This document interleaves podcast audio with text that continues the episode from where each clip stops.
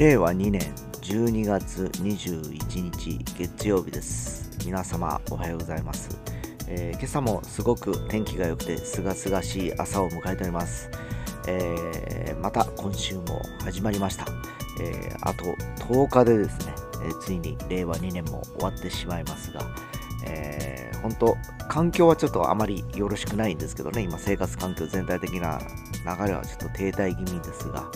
えー、もう気分は来年、令和3年に向かってですね、えー、晴れやかなイメージだとかですね、えー、いろんな期待と夢を持ちながらですね、日々過ごしていきながらですね、え、今年を終わらせて、えリスタートというふうになればいいなと思っております。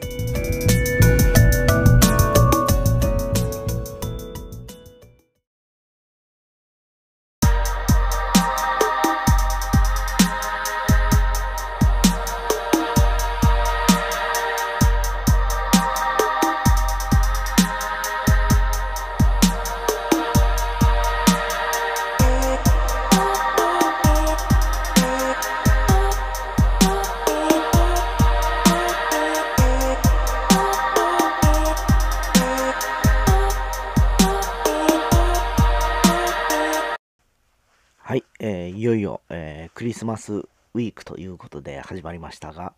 えー、今日はですね、えー、1973年のオフコースのデビューアルバムの話をしたいと思います。えー、まあタイトルがですね、え、なぜ、え、クリスマスと絡むかというと、僕の贈り物というですね、え、アルバムタイトルになっておりましてですね、えオフコースのメジャーシングル第1弾が収録されている、まあ、ファーストアルバムになるんですけどね、マイスベニールという、まあ、贈り物ということもありましてですね、えいろんなですね、業界、えミュージシャンの中ではですね、名盤と言われている、えアルバムでございます。確かに僕もですね、えそのアルバムを聴いたのがもう高校生の頃だったんですけど、えー、その時に、えー、いろんな楽器の音の音色の素晴らしさを知ることになるんですね。えー、当時、え今もそうですけど高価だったアコースティックギターマーティンの D41 というモデルを彼ら2人がですね2人時代ですねまだあのグループなるグループグループというかデュオ時代のまだアルバムなんで2人とも D41 ですかね。えー、当時60万ぐらいしてたのかな、え、ぐらいのギターを2人が使って、えー、いろいろ絡んでいくんですけど、まだアナログのレコードの時代ですよ、えー、ずっとヘッドホンとかで聞いてて音がいいなと思って普通に生で聞いてるわけじゃないんですけどもチンチンチンチン音が鳴るんですね音がもうかなりいい音がしてですねで今ですねその73年ぐらいのマーチの D41 を中古で探そうとするとですね100万超えてるんです。やっぱりですね、当時の木の素材が良くてですね、あの当時レコードを通じて聞いた音としてもかなり素晴らしい音だったというのが分かりますね。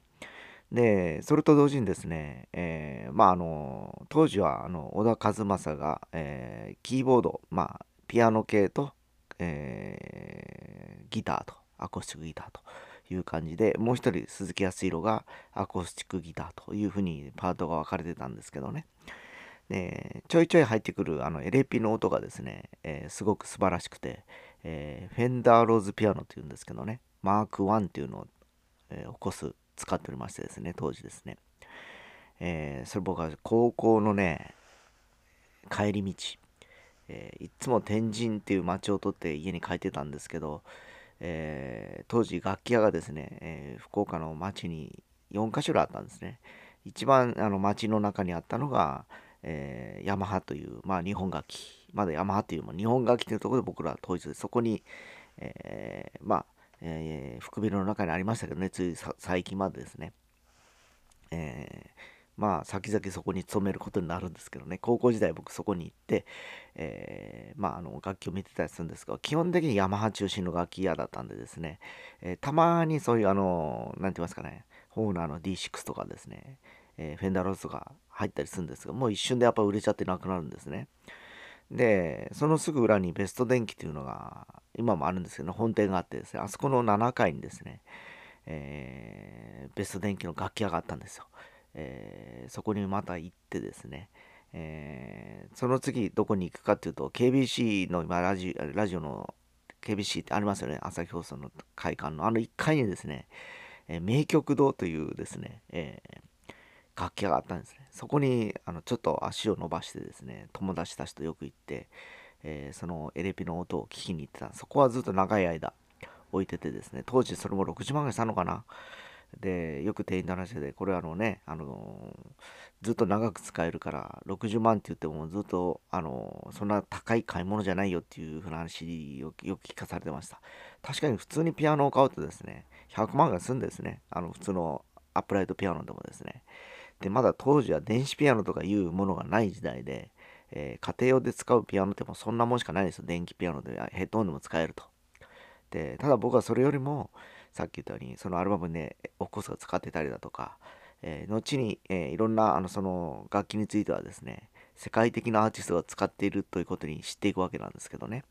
えー、まあビリー・ジョエルが使ってたりだとかスティービー・ワンダーが使ってたりだとかエルトン・ジョンが使ってたりだとか、えー、いろいろと出てくるんですね。でまあそれを知ることになるのはその高校時代から約3年4年後なんですけどもうあのどうしてもそのねその音が好きすぎて、えー、社会人になった時にですね、えー、初めてあのそれまで使ってたシンセサイザーがあの高校時代に最初に買ったシンセサイザーローランドのシンセサイザーだったんですけど、えー、PCM 波形を搭載した当時40万ぐらいするシンセを買ったわけですね。でその中にその音がビルトインというか最初からもうインプットされてたんですよ。70年代の、えー、セブンティーズピアノっていう音があってですね。でそれが入っててもうその音に聞き惚れましてもうヤマハで働いておりながら違うメーカーの楽器を買うという感じでそれ実はつい最近5年ぐらい前までそれ持ってました、えー、最終的にはもう音がですね、えー、電池のバッテリーが消耗して、えー、もう PCM 波形はあるんだけど毎回毎回フロッピーディスクを呼び込ませないという音がえーと、スタートしないみたいな感じになってきてたんでですね、えー、もうあのブックオフじゃないハードオフに売りに行きまして、えー、ハードケース込みで1万円ぐらいで売れたんですけどその1万円でローランドの A49 というあまあ入力用の MIDI キーボードを買ったんですけどね。行ってこいだったんですけどまだそれはちょっと今現役で使ってるんですけど、まあ、手放した理由もう一つはですね、えー、その同じ時期にコルグがえー、まあ、言ってしまいましたね。コルグの新世代を使ってたんですけどね、コルグが、えー、iPad 用に IM1 というですね、え、アプリをリリースするわけですね。で、その中に、え実は、え僕がその使ってたシンセの波形全部入ってるんですよ。しかも2400円。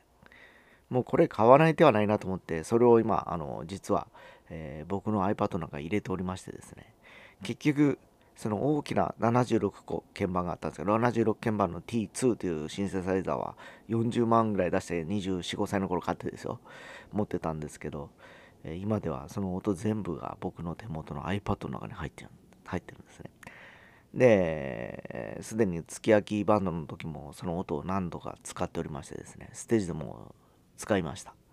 えー、でえー、結局あの個体としてはもう手元から離れていったもののですね当時使ってた音色自体はまだ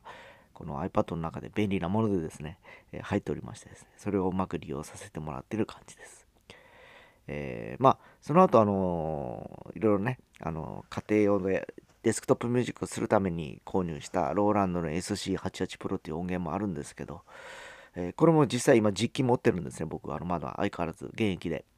えー、でもこれも今もう iPad のアプリが出てまいりまして、えー、要は SC Pro の i, iPro みたいなのがあるんですね。で、全く同じ音が実はその iPad の中で再現ができるということで、え、まあ、あの、今その僕が今まで持ってた、え、昔から使ってた音は今僕の iPad の中に全部まだ収納されてるという感じです。まあちょっと話それたんですけど、そのフェンダーローズですかね、オコースのアルバムに入ってたんですけど、えー、結局、えー、その後、僕は25歳かな、えー、結婚する前です。え当時勤めてた楽器屋に、え下取りで入ってきたんですね。電子ピアノを買った時に。で、もうこれはと思って、まあ、その当時の上司に言ってですね、ちょっと僕にこれは譲ってくれと。っていうことで、12万で買いました。えー、中古でですね。中古で12万ですよ。ぼちぼちしますよね。だからですね。え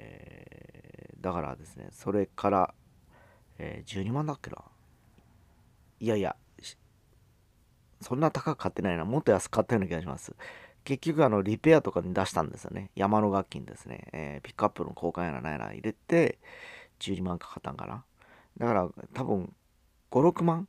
？7万ぐらいだかな？忘れたけども。買った記憶があって、えー、実はその楽器今僕の手元にはないんですけど友人の家にあります、えー、まあ、その友人っていうのが高校時代に一緒にバンドを組んでた今ベースを弾いてるやつなんですけど、えー、前々から言うあのギタリストの息子のと同じクラスにいた、えまあ友人っていうかですねそのそいつから紹介されるんですけどね、えー、それからまあ何て言いますかね、えー、今まで付き合ってもう何十年？40年？近く付き合ってるんですけど彼の夢が、まあ、あの退職したら自分の家僕の家の近所に住んでるんですけど自分の家の一角にスタジオを建てたいと。でそのために、えー、当時僕らですね一緒の仲間たちとまた、えー、老後といいますか引退後は一緒に音楽を楽しみたいということもあって、えー、そのために楽器を、えー、なんかあの預かっておくという話になって僕のそのさっき言った手に入れた、えー、フェンダーローズのピアノとですね、えー、そのギタリストの息子があのギブソンのアコギかな、えー、を置いておりましてですね、えー、もういつでも僕らがですねあと何年かのうちにはまた再会して、えー、再結成をしようかという夢物語があったりするんですけどね、えー、それぞれ今あの違う仕事をしておりましてですね、えー、まあその今言った、えベースをやってた彼だけが、まあ、独身なんですけど他の連中はみんな結婚してたりしてですね。今子供にお金がかかってたりだとかいろいろとこう大変な状況を今生き抜いてる感じなんですけどまあそれぞれそこに向かって夢を求めていってる感じなんですけどそれもこれも当時さっき言った73年アルバム「起こすの、えー、僕の贈り物」というアルバムを通じて、えー、一緒にやってきた仲間ということでまあそのアルバムタイトルが、えー、まあ、我々3人あともう一人いるんですけどね、え、にとっての贈り物のアルバムが今のこの、え思いがここまで、来てるなと思ってですね、え今日は紹介させていただきました、え非常にですね、え今もどうなんだろうな。サブスクでは多分聴けると思うんですね。え、で、まだあの、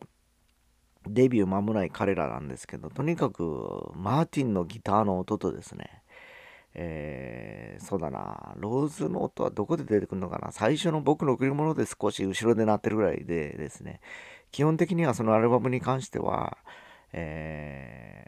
ー、あれですね、あのマーティの音がかなりいい音で取れてますのでですね、えー、ちょっと聞かれてみるといいかと思います。僕が言ってる意味が多分それを聞くと、あ、この音はマーティの音がチンチンチンチンするなという感じでですね、えー、感じられると思いますので、今日は1973年発売のですね、オッコースの、えー、僕の贈り物というアルバムの紹介をさせていただきました。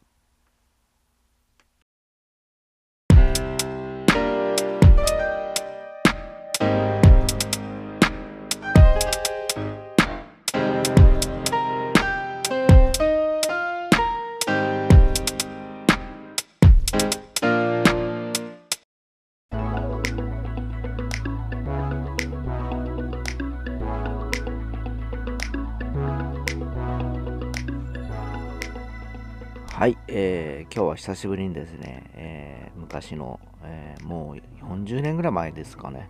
のアルバムの話をさせていただいたんですけど、まあ、後半僕のその高校時代から今に至るまでの、えー、音楽ヒストリーみたいな話になっちゃったんですけどね、えー、やっぱり、えー、当時、え青春時代を駆け抜けた連中とはまだまだそういった思いはですね、つながっておりましてですね、え、それぞれ別の仕事別の場所で過ごしている環境でもですね、え、なんか心はそこにあるのかなという気がします、え、でやっぱりですね、えまあクリスマスウィークってことで、え今週はものの、えケーキだとかですね、えあるいはプレゼントとかいうのが、まあ、キーワードとなってくるかと思うんですけどえー、まあ僕ら男性陣は何か物をあげようって言ったらプレゼントしたら物をあげようとするんですね、えー、それがなんかもうプレゼントした気分になっているんですけど結局前半ちょっと話をしましたけど、えー、その作品思いとか気持ちっていうのはですね、えいくつになっても忘れられなかったりするものなんでですね、えやっぱり形として物を差し上げるというのもいいんだろうと思うんですけど、えやっぱり思いですね。マインドっていうのを、えプレゼントとして、え渡すと、えそれになんか形が少し添えられるような、え感じになるとですね非常に印象深く、えもらった方もですねあこれをいただいたなと。でそれがずっとこう心の中に刻まれてですね、えやっぱいくつになっても、えそれをやっぱ思い返すことができるような気がします。でまあ我が家もですね、この12月は結婚記念日があったり、えー、嫁さんの誕生日があったりするんですけど、今まではもう娘も1月だったんでですね、もうこの12月1月のは結構こういろいろとイベント続きっていう感じがあったんですけど、まあですね、えー、大抵大体普通に、えー、ケーキ買ったりして、ちょっと夜あの食べ物、美味しいもの食べて、えー、過ごすような感じになったんですけどね、え思えばそのひととき自体が、え印象として残ってるのかなっていう気がします。えー、今年もまああのそういう、えー、まあ、日がもう間もなくやってきますけど何をしようかなと思っているんですけどね、えー、まあできれば、え夜とか昼とか関係なく、えまあ使える時間はですね有効にですね過ごせる時間としてですね、え家族とえー、時間を分かち合えればなと思ったりしてます。えー、皆さんも、えー、そのような感じで、え過ごされてみてはいかがでしょうか？Música